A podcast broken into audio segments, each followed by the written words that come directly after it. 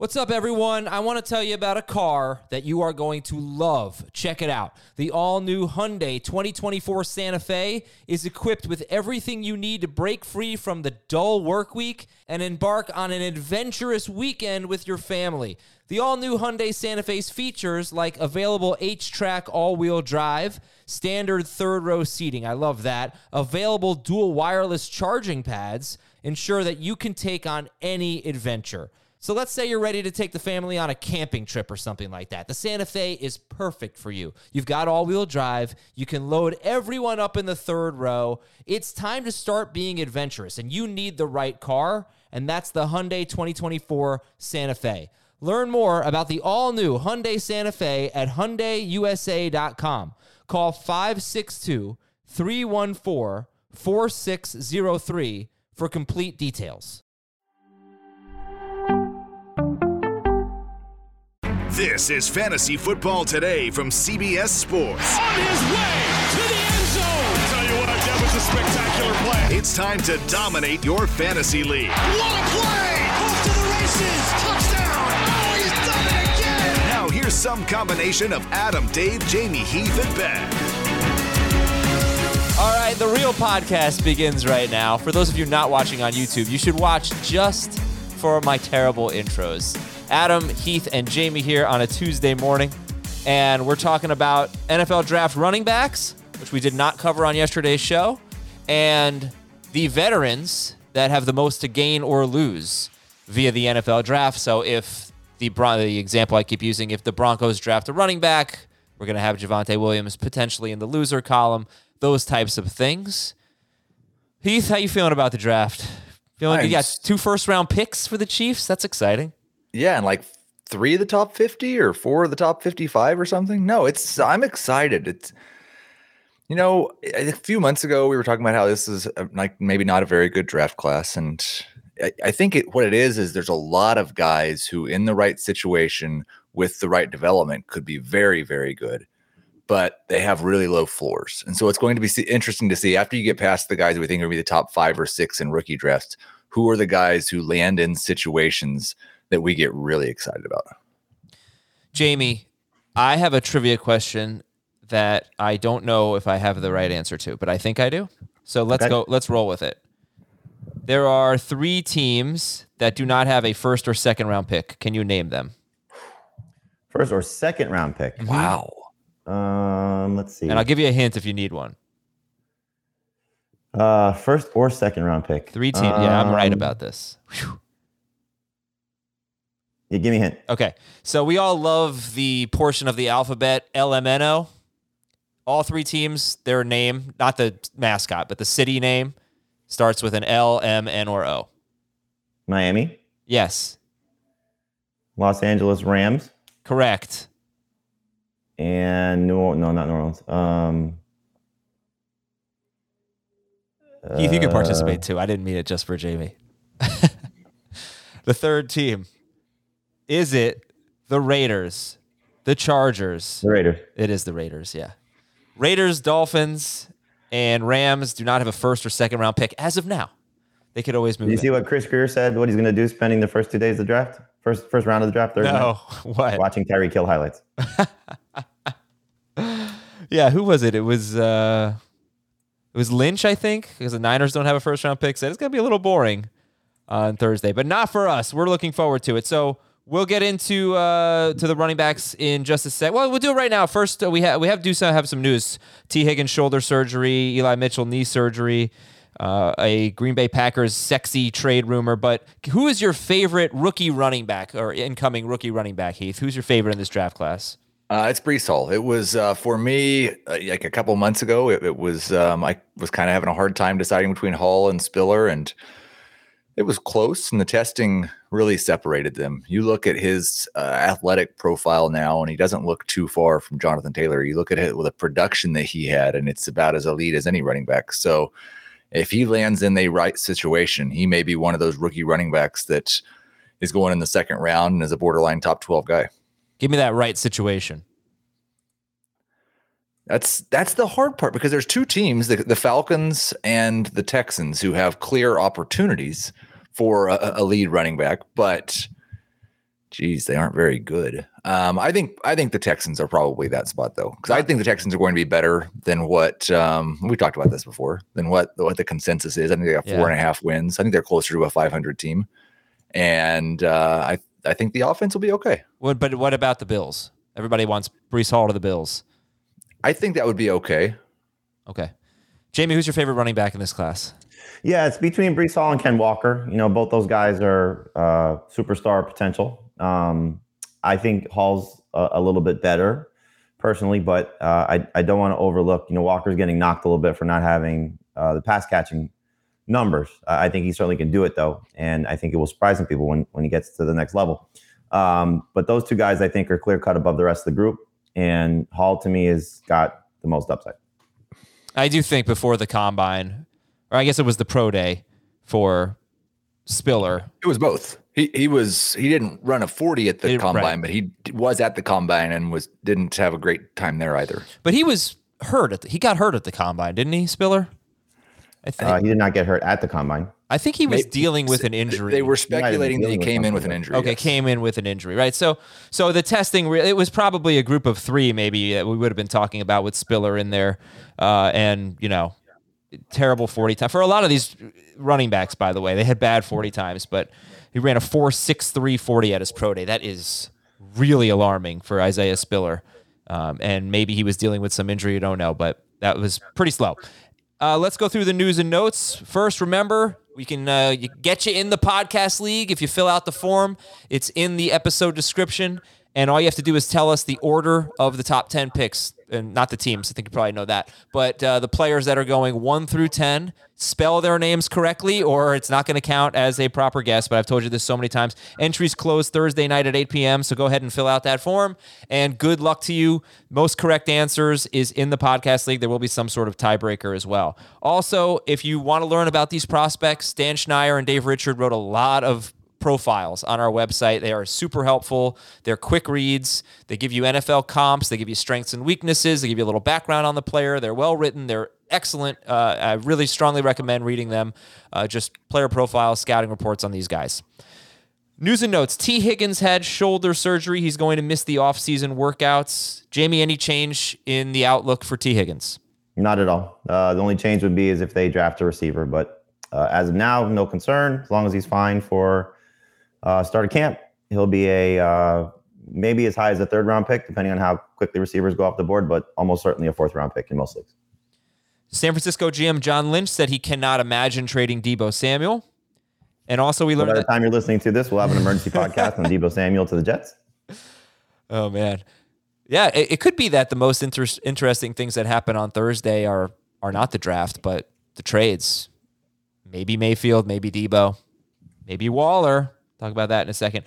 Elijah Mitchell had a cleanup knee surgery after the season. He expects to be ready for training camp.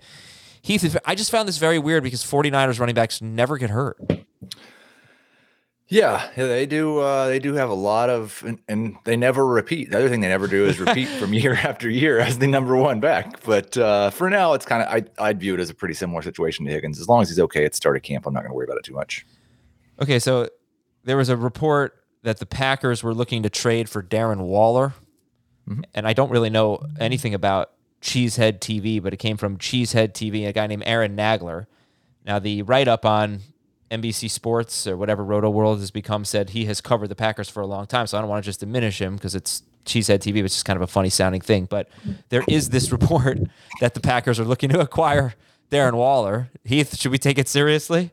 I think Derek Carr said no chance. He quote tweeted the report with a no chance, but okay. He doesn't make those decisions. So I don't listen. I think the Packers are trying just about everything they can to find a way to acquire weapons for Aaron Rodgers, and they need to get multiple. Don't you think if there was going to be a trade between Darren Waller and the Packers, it would have come as part of the Devontae Adams deal?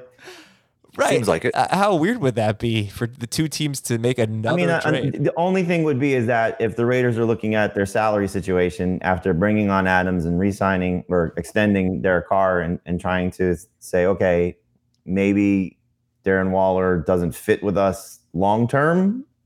I don't understand how that would be, but you know, financially it could be something if that's the case. And I'm just speaking out of, you know, no knowledge whatsoever. I will continue that trend and say that, I started it. Like, if I was Darren Waller's agent, I would think that he would be in line for a contract extension, or he's not going to be showing up, because I think he's making $6 million this year. There's like 20 tight ends making more money than him, and none of his money left on his contract, I don't believe, is guaranteed. His dead cap hit right now is zero. So I can't imagine he doesn't want a new contract.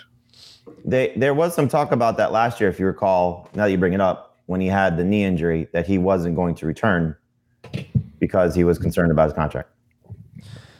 So what do you guys think about Alvin Kamara's hearing being moved? It was supposed to be yesterday. It's been moved to August 1st. I believe this is the second time his hearing has been moved. And we haven't heard anything from the NFL about a possible suspension. Maybe they were waiting to see how the legal case played out first. But now, Jamie, the Alvin Kamara's court case moved to, or his hearing, moved to August 1st. What do you make of that? Yeah, the stuff that I read yesterday, it seems as if the NFL is not going to make a decision until there's at least a plea entered by Kamara, which you assume is probably be not guilty. So I guess it's looking like he's not going to face any sort of potential, suspension or ramifications from the NFL as of now.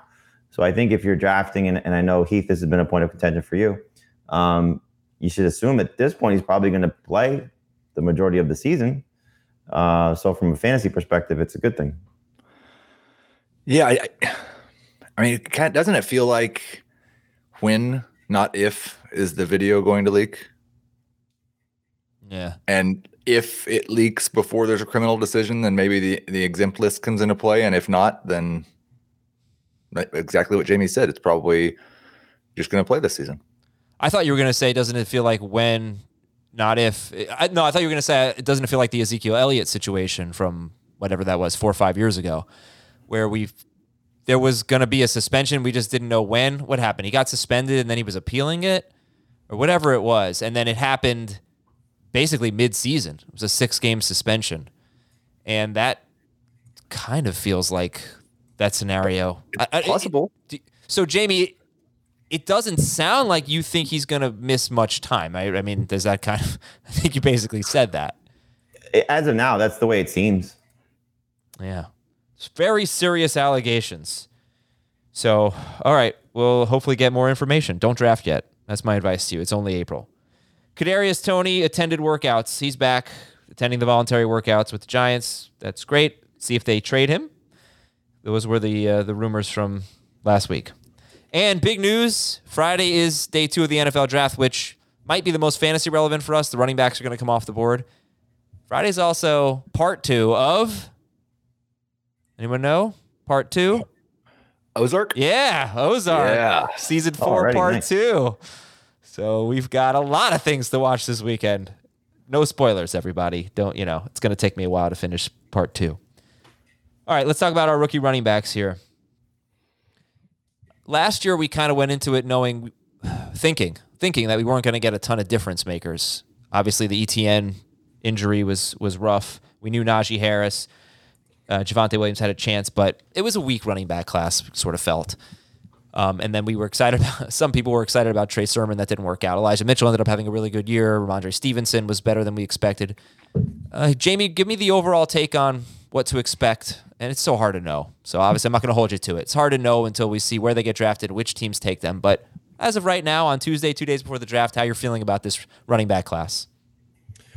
I think it's kind of similar, maybe without the potential of star power, but, I certainly could see, Hall and Walker and maybe Spiller and maybe one or two other guys, Rachaad White or somebody along those lines, Brian Robinson, if they end up in the right spot.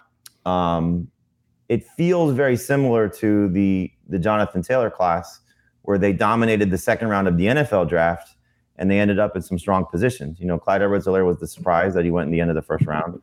But then Taylor to the Colts, Swift to the Lions, Dobbins to the Ravens, and this feels like a similar group. I know Ryan Wilson's been saying that, for a while now, at least going back to when we were together on the set at the Combine, that this group feels like that group. And so I don't think we're going to get one in the first round, so I'm going to win our bet at him.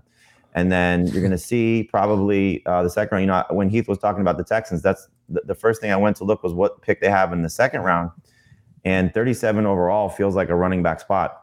So They can address potentially offensive line at 3, which I think would be smart. Evan Neal makes a lot of sense there. They can address edge rusher at 3 as well, but they can go offense with one of their 2 first-round picks, 3 or 13, and then come back with a running back at 37, and whoever they end up taking at that spot, I think ends up in a good situation as well, as Heath alluded to. So it's a very good group. There will be probably 1 or 2 surprises. Like, you know, I mean, I don't know if he's a surprise at this point for people following it, but, you know, Damien Pierce from Florida, for example, he can end up in a tandem situation or a committee situation, and then maybe by middle of the season, or if not next year, you know, be the best running back on his respective team. So there are some guys that may not make an impact right away, but hopefully there are a couple guys, like Heath mentioned, Houston, Atlanta, maybe Buffalo, you know, a spot that we may not expect but could end up being good, you know, once you take a step back and realize, oh, okay, you know, the starter there is not firmly entrenched, and the second guy might be, you know, good at some point. So there's going to be some good fantasy options coming out of this class, hopefully, in, you know, some starting spots.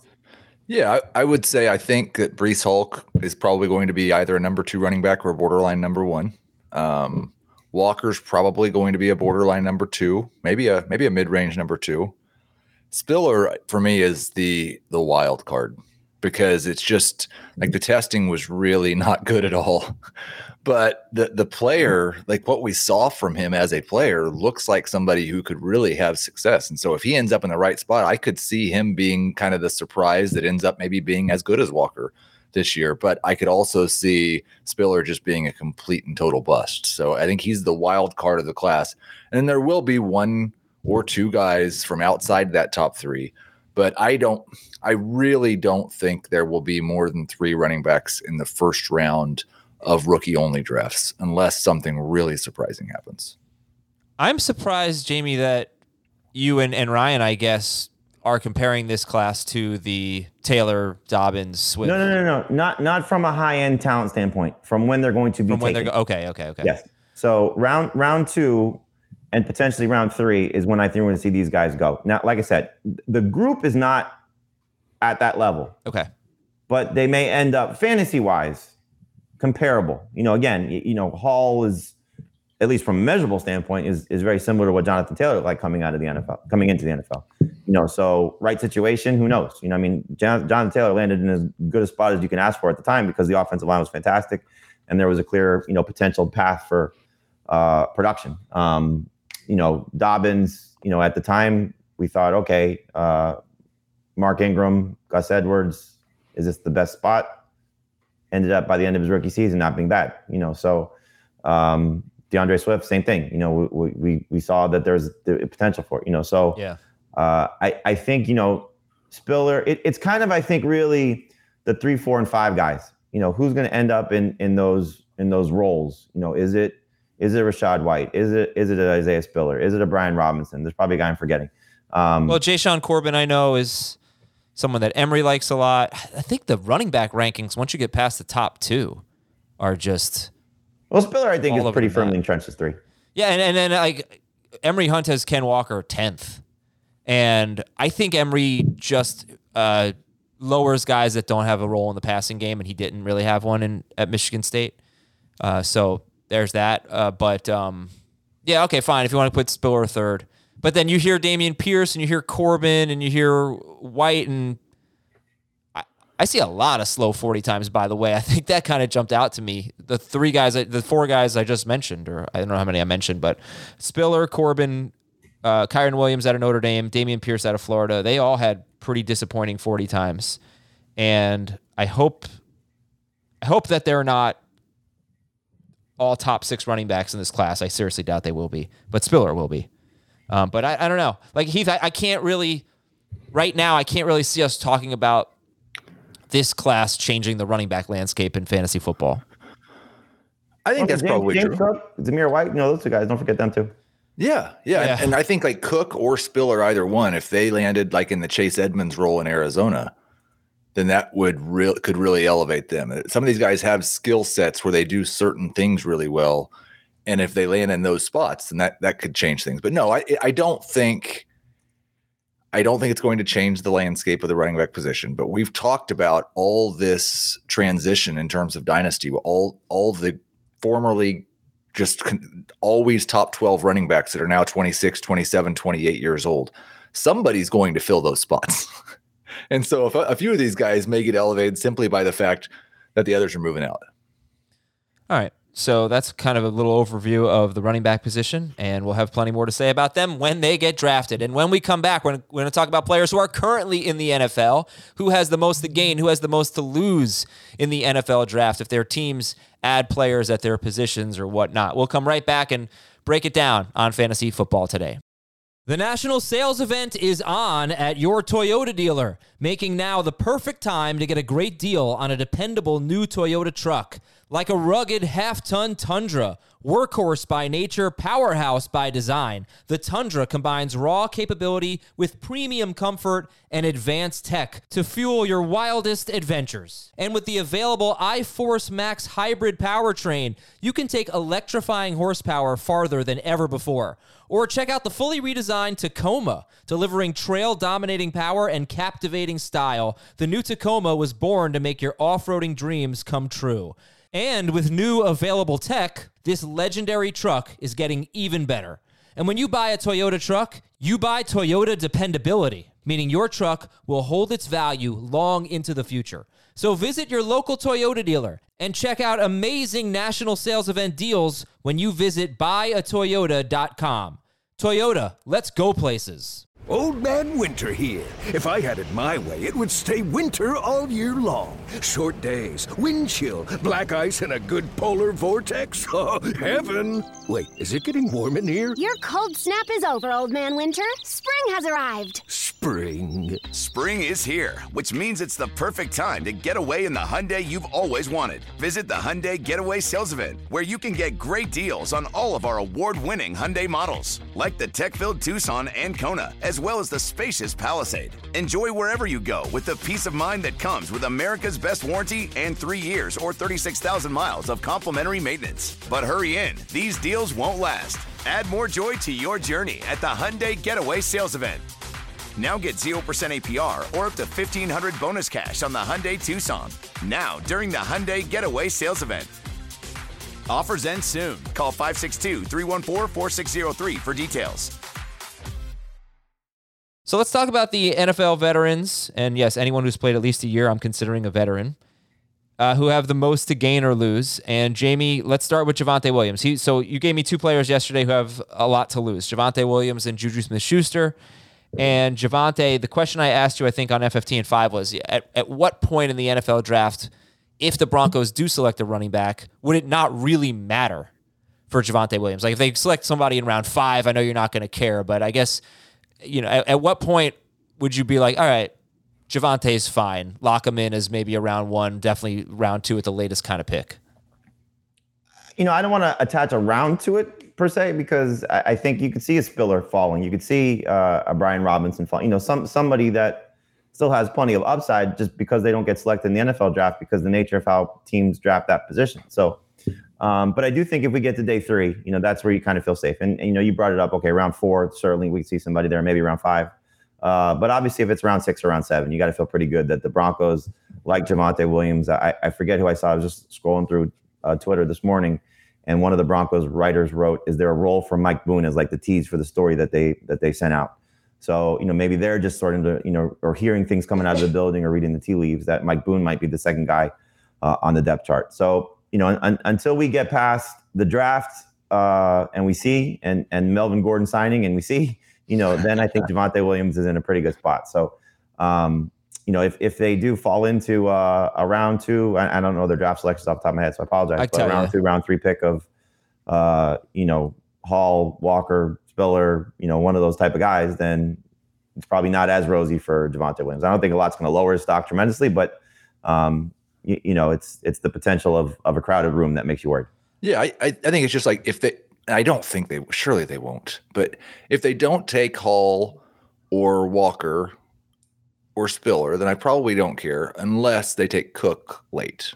Like if Cook falls to round 4 and they take him, because I would assume if they're taking him, it's because they want to have him work in the passing game.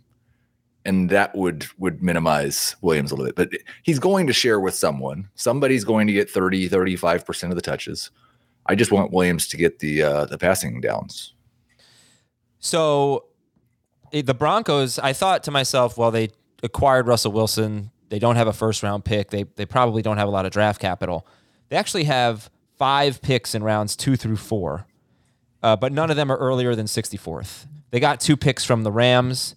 I'm guessing that was for Von Miller, and they got one from the Seahawks late in round 4. But they have picks 64, 75, and 96 on day 2, and then 115 and 116.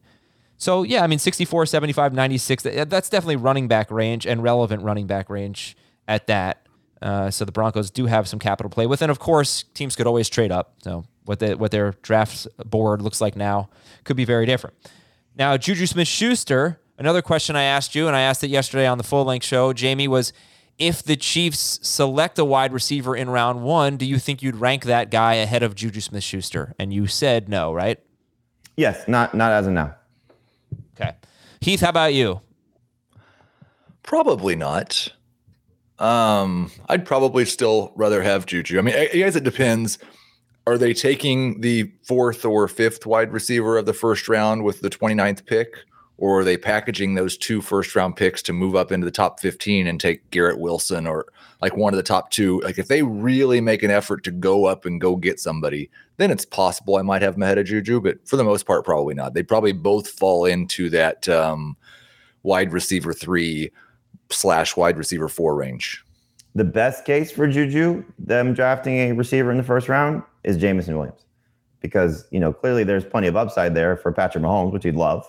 And Williams may not be ready to start the season. So, Juju gets off to a fast start and hopefully helps you win a few weeks. And then you see what happens. And with Williams is ready to go, Williams could obviously be ready to go come week 1. So take that, for what it's worth. But if Williams slips, or as Heath said, the Chiefs, go up to get him, then I think that's the best case scenario for Juju of the rookie guys. But, you see a lot of Jahan Dotson mocked him. You see, Traylon Burks if he falls, those kind of guys. So they could impact Juju, obviously, in a negative way. My biggest fear for Juju is if they take 2, if they take, not just 1 in the first round, but 1, later in the draft. And then you're like, okay, it's an indication of, and obviously from their perspective, Juju's on a 1-year deal. So, from their perspective, it's not just thinking about 2022, it's obviously the future.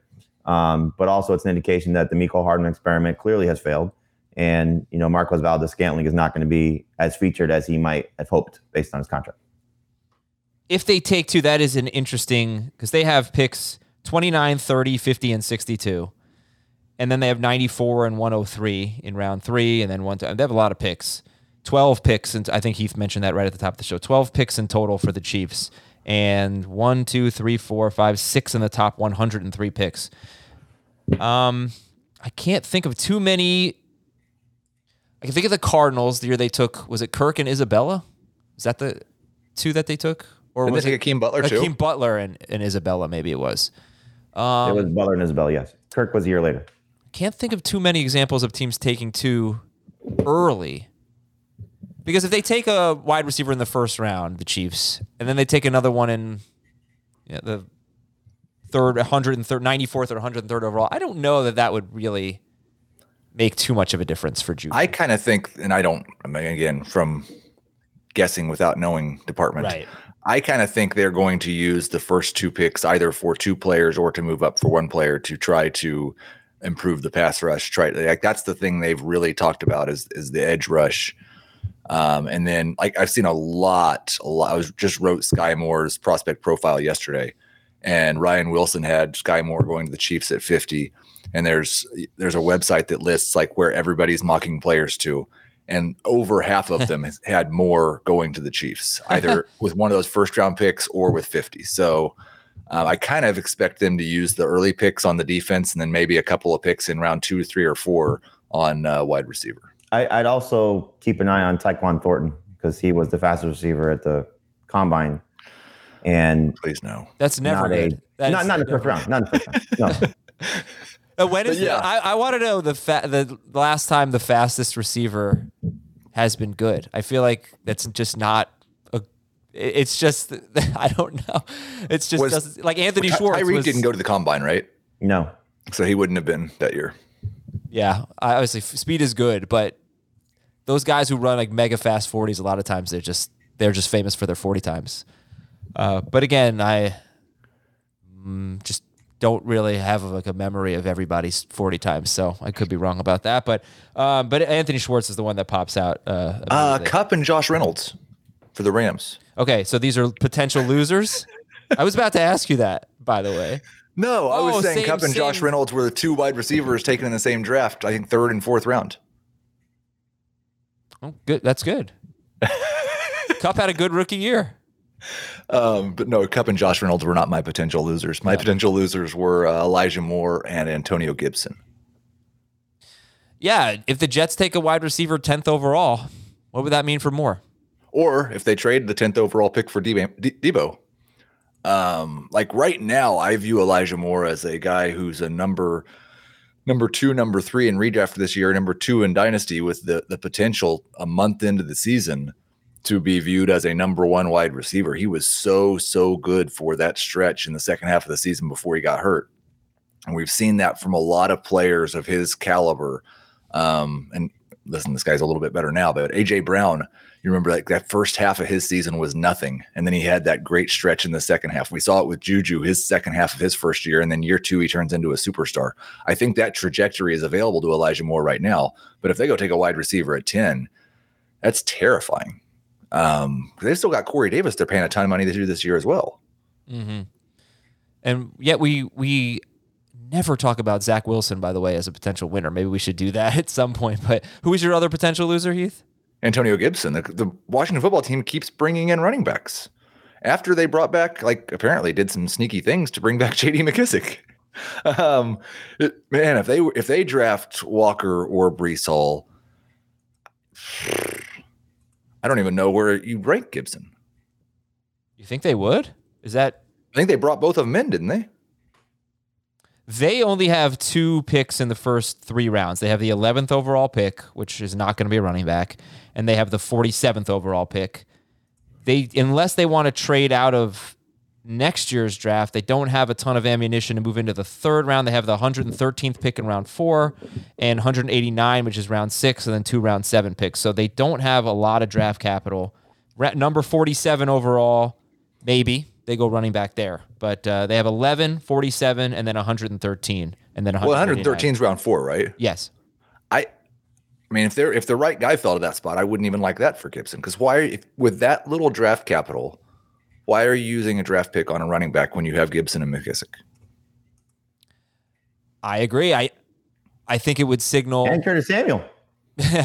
I think it would signal that they may not view Gibson as a true running back, because he has not been great in that role through 2 years, and he barely had any carries in college. He was a wide receiver. This is all hypothetical, but I guess you could view it that way if they do pull the trigger. The whole conversation is right. Yeah. Okay, let's get some players who have a lot to gain. Jamie, you have Aaron Rodgers outside your top 12. Is there anything the Packers can do to move him inside your top 10, let's say?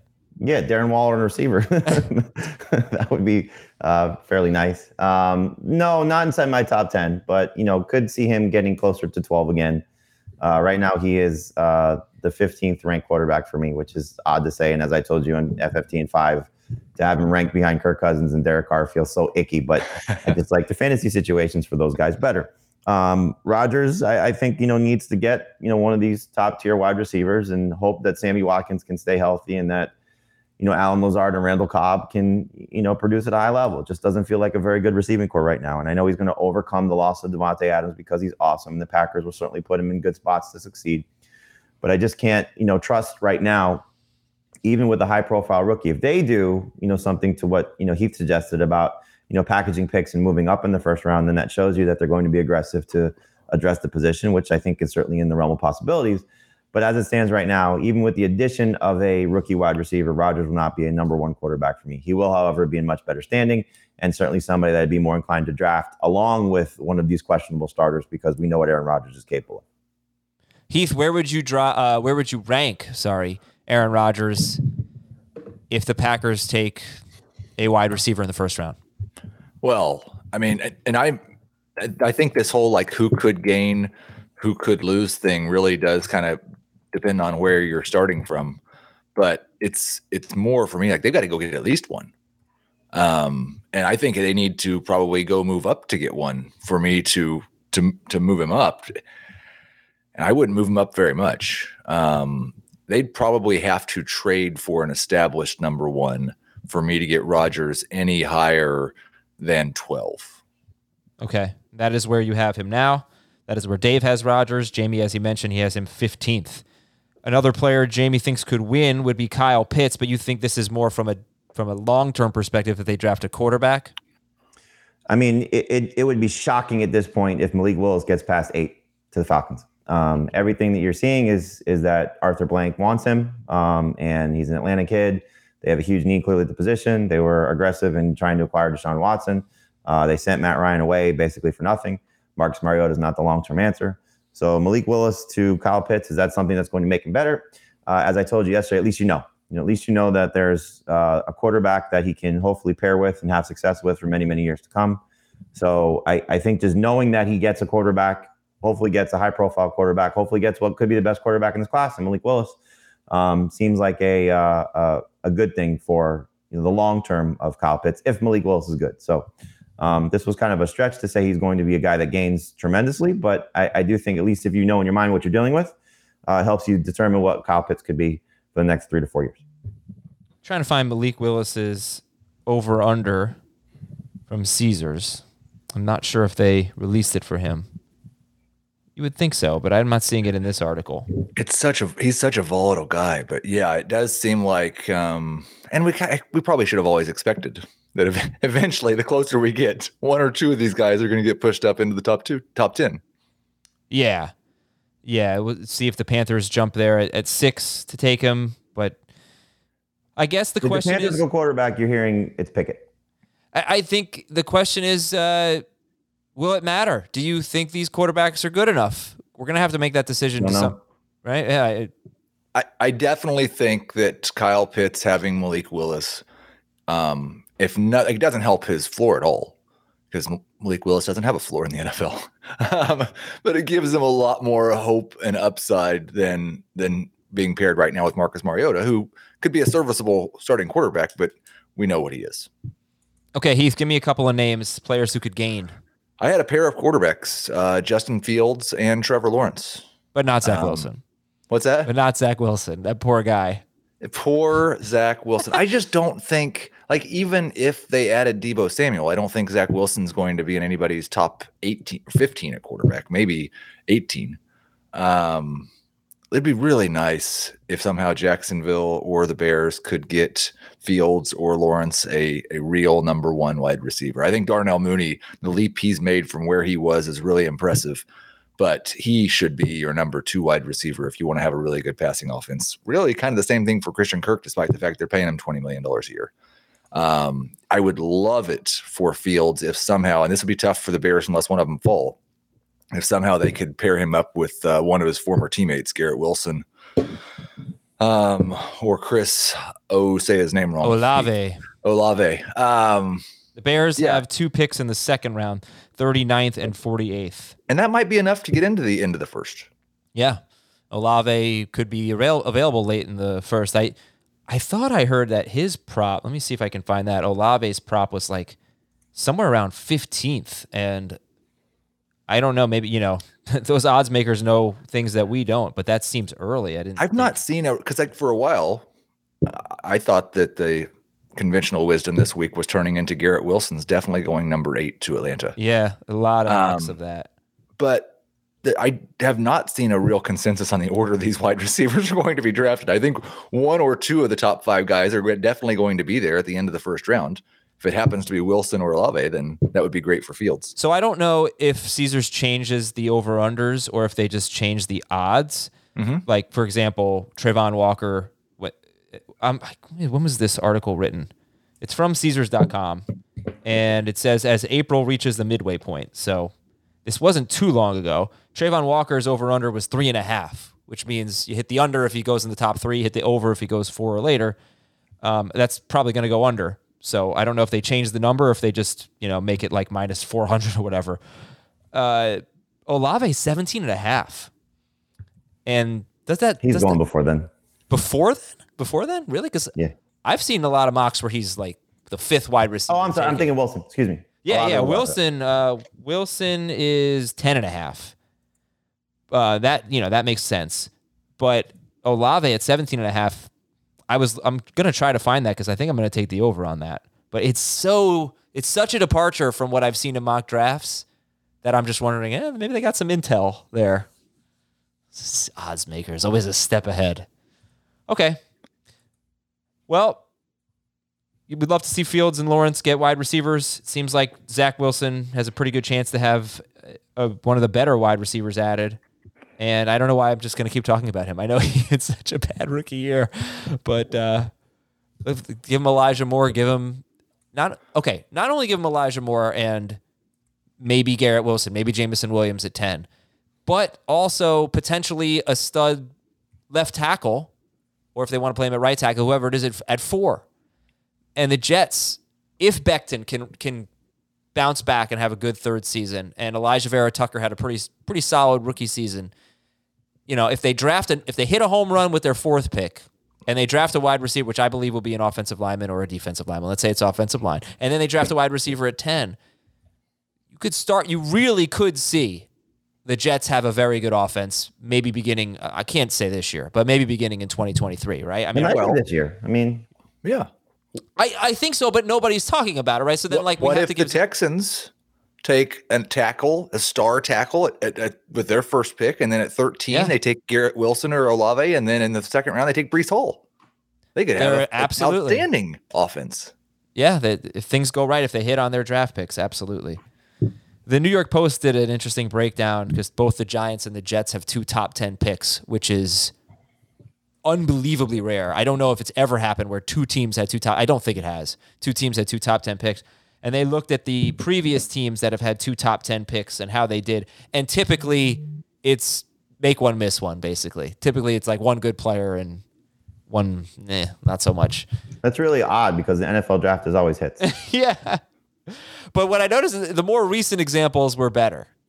Go back to the Colts in 1992. They drafted Steve Entman. I'll have to look it up.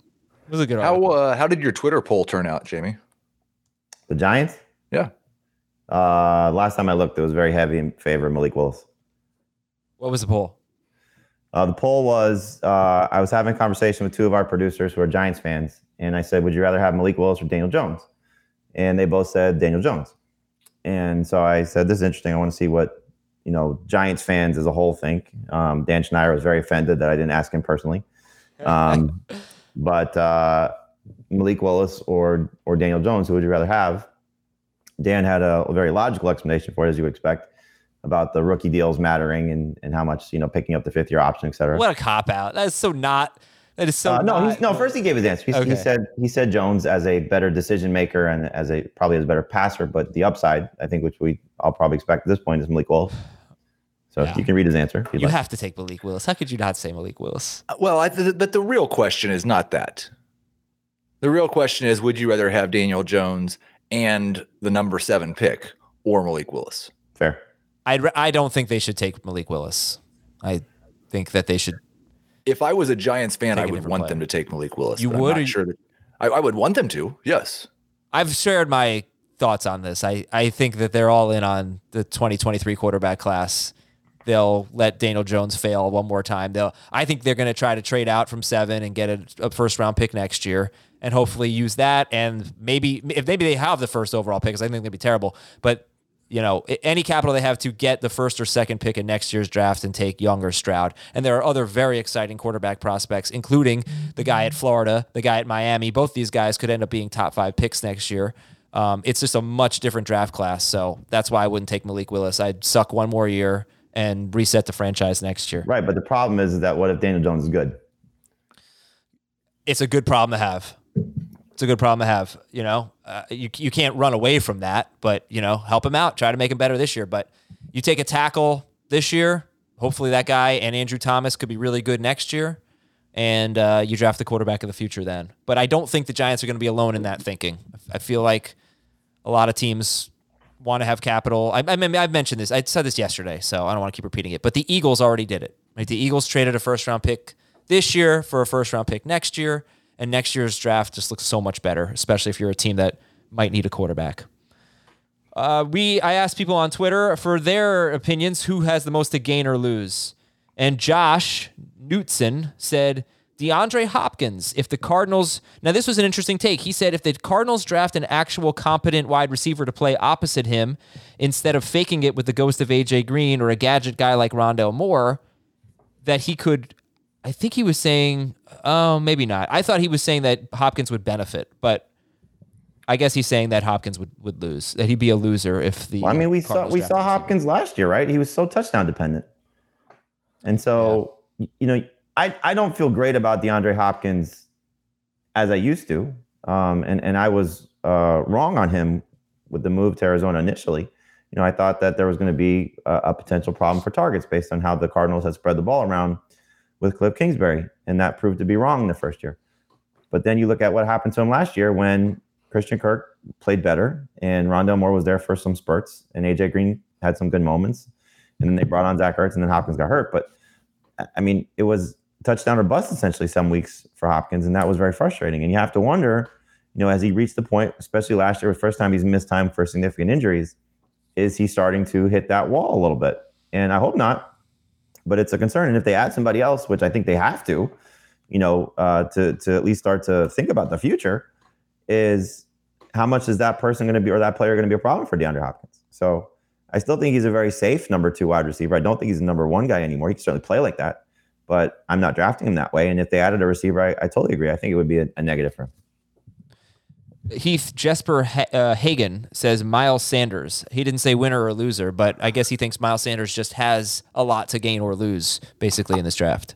I think he is in a precarious situation. They are one of the teams that I think could draft a running back. And maybe that's the place where Breece Hall could go and just be spectacular, but this was not a player who was chosen by this regime, and the way he was used last year, and really the way he's been used, except for short stretches by multiple coaching staffs, suggest, kind of like you talked about with Antonio Gibson, maybe they don't fully believe in him as their lead running back. Yeah, or for him, maybe they don't believe he can stay healthy. He's certainly not proven that. The Eagles have 5 picks in the first 101 picks overall, including 15 and 18, which unlikely to be used on a running back, but 15 and 18. You would love it. You would absolutely love it. If any team uses a pick on a running back in the first round. Oh, yeah. I would. Well, I would, because Jamie and I have a bet. And of course, I said Jamie can't give away any podcast league spots if a running back is taken in the first round, but Jamie already gave one away. So No, I didn't. Yes, I just suggested it to you. I did not give it away. Okay, well, I accepted your suggestion. So, well, that doesn't count. Sounds like you gave a spot away already. Yep, you absolutely did. Okay, so we've given away like half the spots in the league already. We may have to have another league. I mean, that's Jamie. That's what Jamie does. No. Actually, this person requested to be in in any listener league. Oh, okay. Yeah. Okay, fine. So then the bet stands. You know what we could do is just have the For the People League not be a 10-team league anymore, and then we could have more people. No, we can't do that, Heath. It's because it's for the people. Yeah, for 10 people. From Clint. Why don't you have Robert run a 20-person league if he wants to? Who? The guy you Robert sent me the. Oh! Our social guy. I think he's got enough on his plate, because we have the FFT Open. You guys may not even know about this, but we have the FFT Open, which is our... Scott Fish is in the chat right now, so Scott, don't sue us. It's our version of the Scott Fish Bowl, and it is run by one of our listeners. He's done it 2 years in a row, and it's something like 20 leagues. Can we call it the Not Fish Bowl? I like the FFT Open, but whatever you want to call it, it's fine. Clinton thinks Michael Carter has a lot to lose or gain in the NFL draft. Hard to argue that. Yeah. And Dustin Park says Devin Singletary, and that guy should be the headliner, I guess. That is one. It depends on where you have him ranked, whether he has a lot to gain or whether he has a lot to lose. I think I've got him at 35. He's got a lot to gain. Yeah. My consensus might be closer to 20 when he's got a lot to lose there. Well, the ADP that we looked at last week had him in the 80s. So overall, not a running back, obviously. So I think people are drafting expecting the Bills to upgrade at running back. And if they don't, then, yeah, he's not going to be picked in the 80s, Devin Singletary. I'll read a couple emails here, and then we will skedaddle. Dave in Flint says, Just listening to the wide receiver dynasty rankings dispute, you mentioned the Falcons taking a wide receiver with their first pick. I'm on board with that, but I wish you would have mentioned what it does to Kyle Pitts in dynasty. If the Falcons grab Garrett Wilson, what would that do to Kyle Pitts' dynasty rankings? And also, I'm curious, in dynasty, would you rather have Garrett Wilson or Jameson Williams? Who should those of us with the 1.1 grab if we need a dynasty wide receiver? I don't think any wide receiver in this class would impact my dynasty ranking of Kyle Pitts. I think he's a better guy. What's that? What if it's two guys? I think he's the like he would be if you changed his position to wide receiver and you put him in this draft class, he would be by far and away the best wide receiver in the class, right? Yeah. He'd be the number one. Really? You think? I don't know. Do you would expect him to put up wide receiver numbers? I mean, he basically did. He did, but I mean, do you think he's going to become like a 1,400-yard kind of guy? I don't know that there's any like. Yes, I think he'll have I bet he has a 1,400-yard season. I hope so. That would obviously be a record. How many wide receiver? Like, I don't know who the 1,400-yard wide receiver in this class is. Yeah, I mean, that's if you don't think that, that's fine. But the other question, if you have the 1-1, you've really got to try to see if you can get to 3 or 4, and somebody will give you something because they want Breece Hall. Okay, and you could also try to get. What are you doing yet, Heath? Right now, you have the 101. Breece Hall for sure. Oh, I've got 101 and 102. Yes, Breece Hall is locked in. No matter where he goes. Well, if he really stumbles like to the middle of the second round and gets in a difficult landing spot, then I'm going to take him at 102. So he's 102. So let's say Walker to the Texans, Walker Texas Rangers, yes, and Spiller to the Falcons, and Hall goes to the Colts as Jonathan Taylor's backup. Well, then I will not take Breece Hall. The Colts. That would be a very bad landing spot. What if he goes to the Panthers? This is probably. I'd probably take those in those two into those spots. I'd probably. Man, I don't want to do it again though. I still hurt over the Jonathan Taylor, Clyde Edwards-Helaire fumbling. Well. Yeah, you hear Breece Hall comped to Jonathan Taylor a lot. So if you are the Colts, what's better than one Jonathan Taylor? Why not have two? No, I'm just saying, like, what's the worst? I said that before, when you asked the worst landing spot, I don't remember what show we did. I said to the Colts or the Broncos, just where he's behind a young potential star or star already. But like if the Titans decide, we need a Derrick Henry replacement eventually, and they take Breece Hall round 2, like they did once upon a time with DeMarco Murray and Derrick Henry. You pivot to receiver at that point. It's possible. Yeah. Okay. I'd like to not, though. Please don't do that, NFL. I have the 5th pick in another dynasty league. It's a super flex league, and this is traditionally a very quarterback heavy rookie draft always. I'm curious to see what's going to happen with the first 4 picks in front of me because I need help at running back and receiver for sure. You should trade into next year's draft. No. Yeah, you should. It's so much better. It's so much better. Yeah, but I could get, let's just say everybody lands in ideal landing spots. Willis goes to the Falcons, Pickett goes to the Panthers or the Steelers. So those two guys will probably be drafted early. Yeah. I could potentially end up with Ken Walker as the second best running back in a good spot or my pick of the best receiver. Yep. If you're in a quarterback heavy league in dynasty, but that helps if you're still picking at the back end of round 1 too. But you're going to have 2 picks in this scenario. If you have a chance though at Garrett Wilson or whoever your favorite wide receiver or Walker versus random, I don't know what pick it is, 2023 pick. Right. No, you'll have two picks in 2023. You'll have your own and the one you acquire, which you in theory could package. And there will, if you're in a quarterback heavy league, the first 2 picks next year. Well, Bijan Robinson, I think, will probably be number 1. And then Smith-Njigba, 2. And then, like, the first 4 picks, 2 of them are probably going to be, I don't know. It's so hard to say. Could be quarterbacks with Young and Stroud. So next year is just so much better than this year, basically, I think, from an elite yeah, but I could also sneak again and be right back where I am too. So I end up which would be great for you. Which would be great. Then you'll get Bryce Young next year. I can easily acquire a first round pick throughout the course of the season if my team is that bad. All right. Yeah, you could do that. Question from Trace in Vancouver. Full PPR, 1 quarterback, 2 running back, 2 wide receiver, tight end. I need to keep 3 at no penalty. Jonathan Taylor, Jamar Chase, Aaron Jones, George Kittle, Justin Herbert.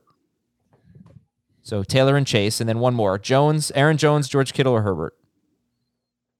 Jones. Jones. Cool. Let's see. I got some questions here in the chat. First of all, Scott Fish is going to sue me. He's super litigious, he says. And Gary Scott says, 10-team PPR keeper league. I can keep 3. I have Kamara, J.K. Bobbins, he's pretty good. Derrick Henry, Leonard Fournette, and Travis Etienne. Who are you keeping in PPR? I would keep Kamara, Henry, and probably Fournette. That's the I think that Thursday and Friday nights may decide between Fournette and Dobbins. But yeah, the Henry and Kamara are the two easy ones, and then probably Fournette. Any rookie you guys think will be like a JJ or a Jamar type player? Nope. Not wide receivers. Is JJ Julio Jones? I think JJ is Justin Jefferson. Oh, Justin Jefferson. Okay. Yeah. Who's your favorite wide receiver?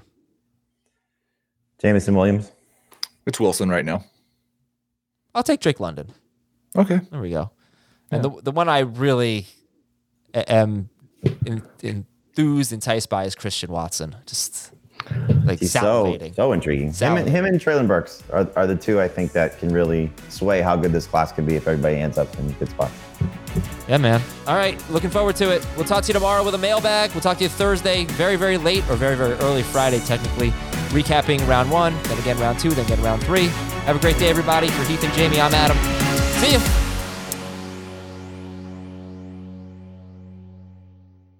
Celebrate and save at Ashley's Anniversary Sale. With Hot Buys, your choice of colors starting at just $3.99. Ashley Sleep mattresses starting at $2.50. Plus, receive a free adjustable base with select mattress purchases. And shop top mattress brands like Stearns & Foster, Tempur-Pedic, Purple, and Beautyrest Black with 60-month special financing only at Ashley. Subject to credit approval. No minimum purchase required. Minimum monthly payment, down payment, tax, and delivery may be required. See store for details.